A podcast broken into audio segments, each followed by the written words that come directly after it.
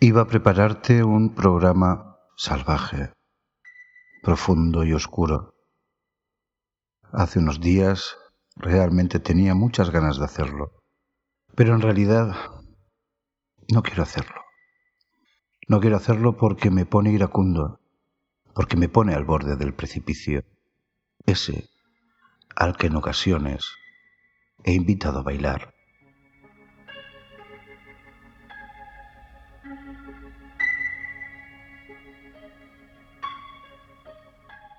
Escuchas Audiorelatos, un podcast de Rai Gen.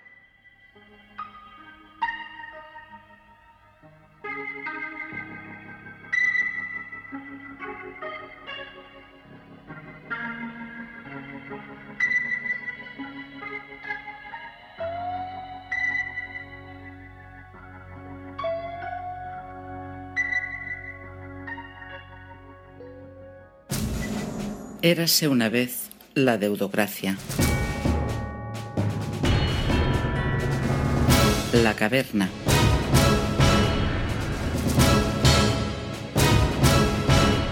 Todo marchaba como estaba planeado, impecable, sin fisuras. No se podía esperar menos de aquellos magníficos profesionales de la economía moderna, educados en las mejores escuelas de negocios. El experto ponente, con un puntero láser en mano, proyectaba una tras una imágenes que comentaba, insistiendo en cada una de ellas que las evidencias eran clarísimas. Fíjense, decía, las pantallas de cine reproducen basura idéntica en todos los idiomas y la gente disfruta con tanta cultura disponible. En las gasolineras se compra pan, bollería y naranjas, todo a base de petróleo, y la gente dice que es comida sana y más barata. Los estómagos humanos están colmados de glutamato, ansiolíticos, cafeína y Prozac. La gente dice que se sienten felices, que se saborean felices. El monte son pistas de esquí, la sabana reservas exclusivas para fotógrafos. Las playas se privatizaron y la selva es un asilo de fieras enjauladas. Y la gente paga contenta por contactar con la naturaleza sentados alrededor de una balada mesa de junta directiva, entre risas y sarcasmos, envueltos en humo de habano, aquellos hombres y mujeres de negocios seguían atentos las explicaciones. En un coro de unanimidad concluyeron Sí, ya tenemos a la gente completamente aborregada y sin capacidad de pensar. Es el momento del estrujón final. Y así fue que la plutocracia mundial reunida en aquella caverna clandestina, accionó la última fase de la mayor barbarie conocida, el estrangulamiento capitalista. Después de enriquecerse con los bienes naturales y públicos de los países del sur, del norte, del este y del oeste, después de explotar hasta la muerte a las y los trabajadores del mundo, especialmente mujeres, después de ganar dinero especulando con todo, incluso con el hambre, después de inventarse burbujas hipotecarias o .com y a punto de agotarse el enriquecimiento a base de canjear capitales financieros ficticios, observaron ingeniosos que la última fórmula para incrementar sus beneficios era acumular el dinero futuro, el que estaba por imprimir, robando lo que pertenecería a nietos y nietas, la deuda. Babeaban disfrutando con su jugada maestra, porque la carambola era perfecta. Los países, naciones, pueblos o estados, ya sin gobiernos soberanos, aceptaban a pies juntillas cualquier instrucción que ellos emitieran. No habría ningún problema con las nuevas disposiciones. Los bancos, oh qué problema, están en bancarrota y eso es malísimo para la economía. Así que hay que inyectar todos los dineros públicos posibles para salvar sus resultados. Y sin dinero en sus arcas, les prestamos el nuestro que nos devolverán en eternos plazos a intereses de objeto de lujo.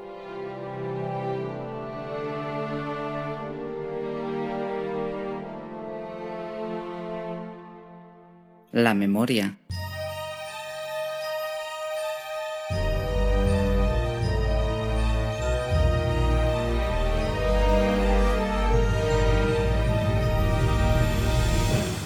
Y pasaba que pasaba todo así, como estaba mandado, o no. Se olvidaron de un detalle porque era invisible, no programable, ni robotizable, la memoria, un rincón en el cuerpo humano que está a salvo de la ciencia y sus experimentos. Un almacén de frases sentidas, del viejo olor a sábanas de hilo, de la tabla de multiplicar y estribillos de Bob Dylan, de un paisaje recorrido de la mano de madre y de los tropezones en el amor. Una alacena colectiva que mantiene en fresco para que se conserve perfectamente el recuerdo de aquellas luchas contracorriente de unos pocos seres humanos para conseguir la erradicación de la esclavitud, para recuperar el principal derecho humano, la libertad. Un disco duro en red y sin contraseñas que guarda bien clasificadas todas las revoluciones de los desheredados del mundo por el reconocimiento del derecho de los pueblos a comer y vivir de sus tierras, aguas y semillas. Una pinacoteca con los retratos en óleo de todas aquellas personas que hicieron posible el derecho al trabajo, a la autodeterminación de los pueblos, a la enseñanza y a la salud gratuita, a la vivienda y, por qué no, también los derechos de la Pachamama.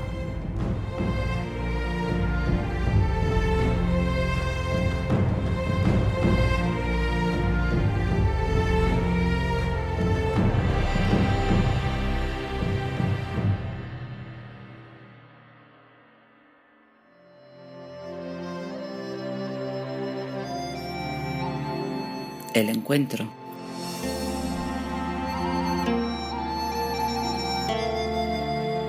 Letrados de escuelas que quieren finiquitar, rodeados de niñas y niños con ansias y derecho por saber, hartas de acalorarse en barracones provisionales, inválidos por operaciones quirúrgicas aplazadas, en sillas de ruedas oxidadas que empujan enfermeros expedientados, compositores sin escenario para actuar, pregoneros sin fiestas que inaugurar y enamorados marchitos que no podrán bailar, ganaderas sin veterinarios públicos que les ayuden en las cesáreas, investigadores para un mundo mejor en paro, recolectores de otros países amontonados en viviendas que son muriendas, proscritos y sin papeles y sin derechos, jubilados reviejos sin pensión pública con la que salir a tomar el sol, novatos en oficios de los que siempre serán aprendices, mutilados de guerras que otros hicieron, el único negocio que no dejarán quebrar,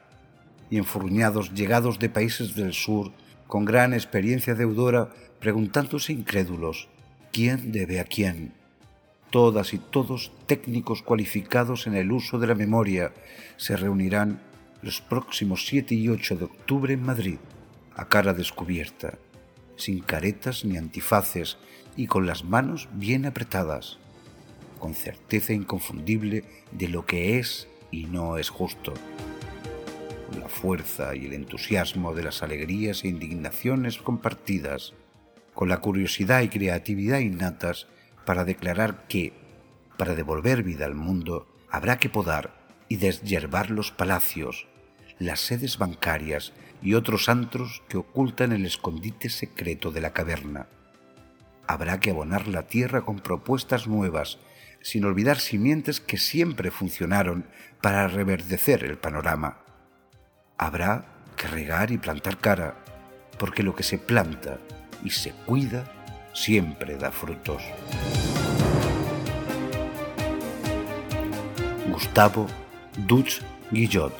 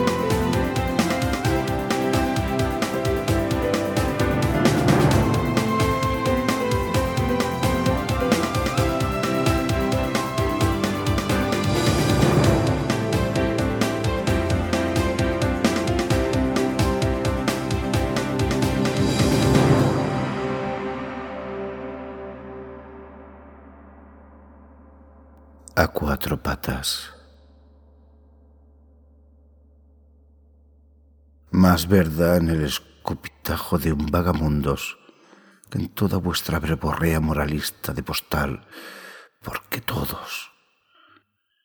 Más realismo en su forma de rascarse la mugre de la barba que en vuestras maneras amaneradas de ajustaros la impoluta corbata. Hay más hombre en la ginebra que roe y corroe hígados a la intemperie, más sabiduría en sus borracheras de fracasados, en balbuceos inteligibles, en todo el agua que fresca refresca las limpias bocas de brillantes tentaduras, de las que nacen las perfectas palabras de ávaros vendedores, de codicia infecciosa. Porque lucharon contra él, así me lo enseñaron, vagan y arrastran el desprecio que asimismo se otorgaron justos en la derrota de la más digna de las batallas. Mientras rebaños son conducidos por ovejas enfermas y confusos pastores, vista al suelo y suelo y suelo, así van sus ojos caminan a cuatro patas sin saberse.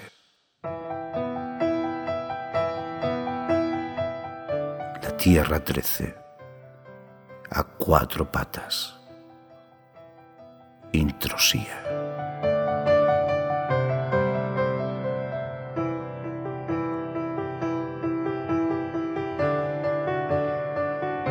La Tierra trece.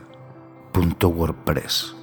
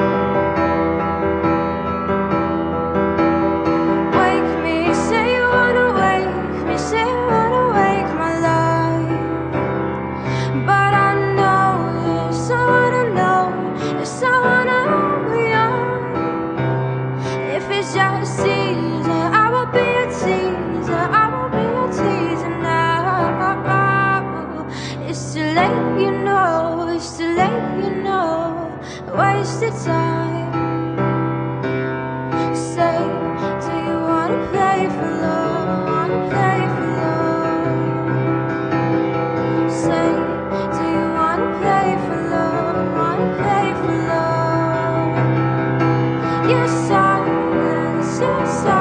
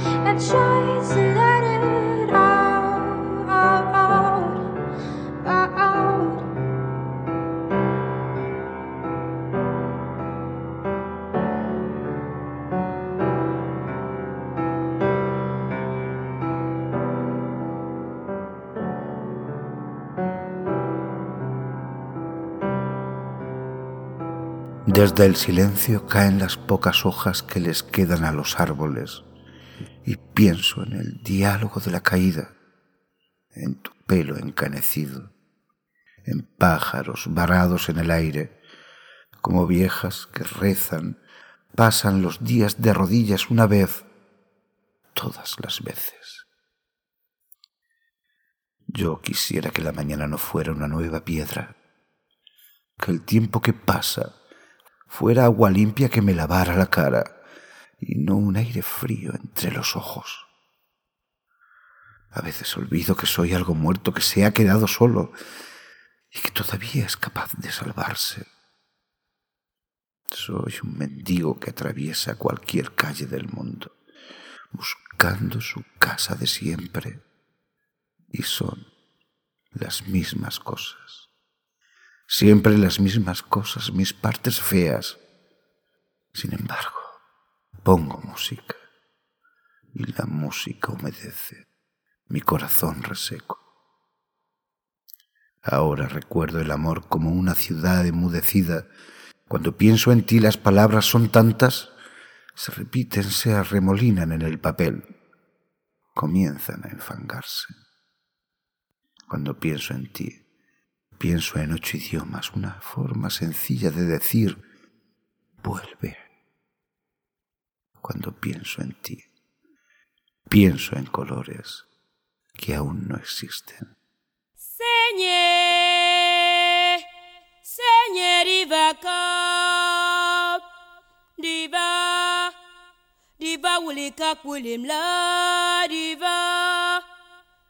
Ni la facona. He abierto las ventanas. Susurro y pienso punto blogspot punto com punto es. Isabel Tejada Balsas.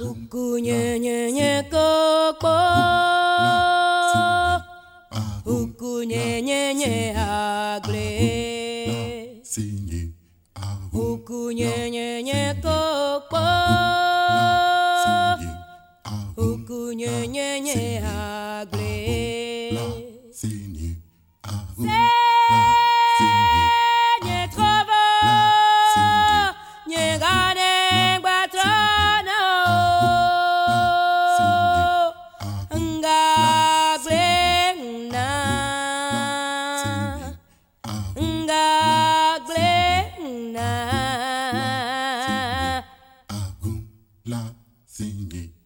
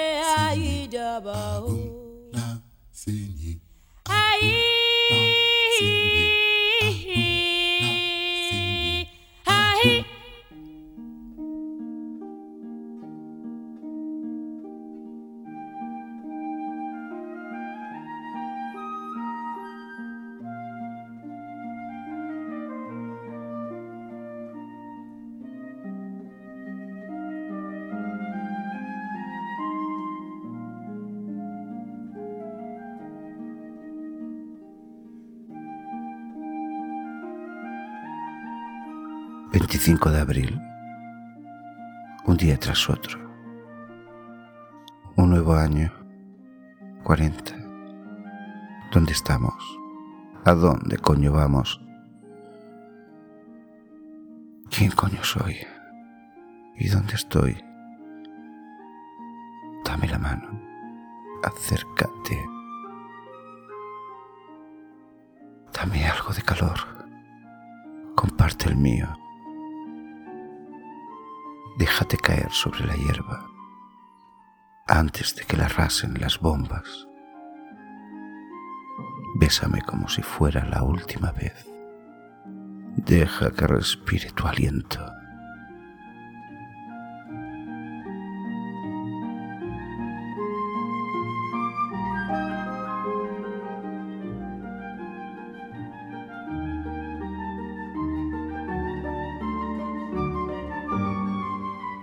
Has escuchado Audiorelatos, un podcast de Raiga.